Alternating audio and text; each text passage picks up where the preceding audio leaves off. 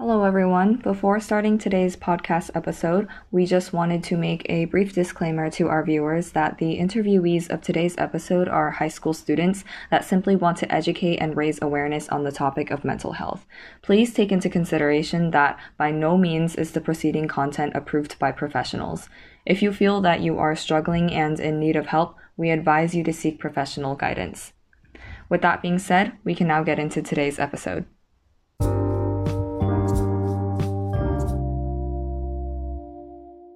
Today on the show, we have invited a major student led mental health awareness initiative, Carenetic.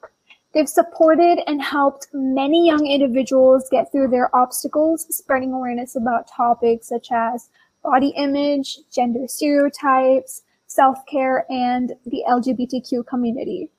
We're here with the founders of Carenetic, Ishita Honda and Vidushi Kenny. It's so nice to have you guys here today. How are you doing? We're doing great. Thank you so much for having us.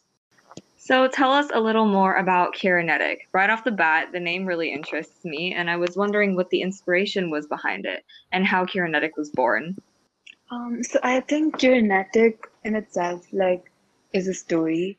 So, um, Vidushi and I, we've both been, you know, in these rough patches where we just didn't know what was going on with us. And at that point all we needed was someone to you know understand us and tell us that you know everything will be okay and assure us that we could heal. Because we were at a stage where we didn't even know what you know mental health meant.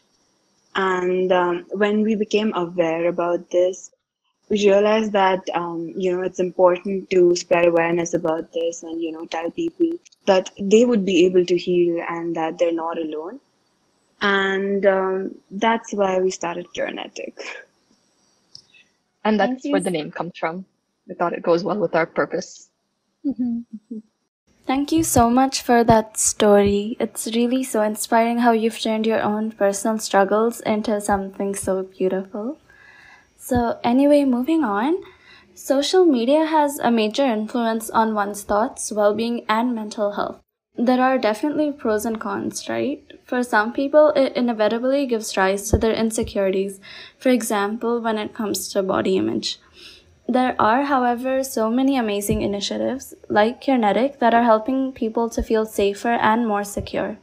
In this case, how does one know what to stay away from and use social media in a positive and healthy way? So, we are operating on multiple social media platforms right now, so it's difficult to stay away from that. Um, adding to that, one of our biggest goals is to spread positivity. And like when I'm scrolling through my feed, I obviously want to see things that make me smile, but not necessarily something that sugarcoats everything that's going on.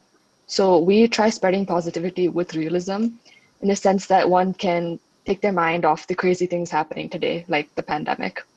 Of course, the most important aspect of maintaining that positive way to stay away from um, a negative mindset is can be found hard on social media. But I think following accounts that make you feel good about yourself and make you aware of significant topics prove that you're using social media healthily. In addition, it's necessary to limit your time on social media so that there's a balance between reality and the social media life. Oh, that's really interesting. I really like the part where you said that you aim to spread um, positivity through social media. And I personally think that uh, that's really um, that's a requirement in today's world. You know, with all the pandemic going on, there's just a whole lot of negativity on the internet, and positivity is what we really need. Moving on. Um, stereotypically speaking, there are general cultural taboos against mental health, right? And they are often disregarded. Going to therapy is frowned at by some parts of society. So, um, how does someone unwell break out of this mindset and get clinical diagnosis with help? Yeah, like you said, for sure, there are a lot of um, general cultural taboos against mental health. And I think that makes it really hard for people to, you know, ask for help clinically and reach out to others. And I think with clinical diagnosis, the first step comes with self acceptance. And what I mean by self acceptance in this case is that you yourself need to know that you need help and that you have to reach out to a professional for it because um, a lot of times especially us teenagers what we do is when we go through something we go reach out to our friends and they console us for the time being and we think that we are okay now we've talked to someone and it's all fine now. Which is okay. Yeah they will help you. When you connect to your loved ones it's it's really great because it's going to help you out. But in the long run you need a professional's help because they will provide you with one perspective and they will not be able to diagnose you with a particular problem if you are going through one and they will not be able to give you a plan for how you can heal further. They can only help you for the time being. So it's important to accept the fact that you need to reach out to a professional who can generally help you. And uh, like you said, um, with cultural taboos, there are also a lot of myths um, that are related to mental health. So, for example, uh, I have talked to many teenagers, and they think that it's unsafe to get a diagnosis from a professional because they reveal the person's information to family members or friends or anyone you know. But that's not true. Ethically speaking, um, these professionals are supposed to maintain confidentiality, and so they don't reveal such information unless something uncontrollable is about to happen that is beyond their own control. And uh, I would also say that, you know, another thing that people do not usually understand is that therapy is an ongoing process, and there will be days when you will feel really bad after a therapy session and days when you feel good after a therapy session. It's not a one day thing. So we have to understand that there will be ups and downs, but in the end, the motive is to help you heal. And um, I could compare this to a physical health injury.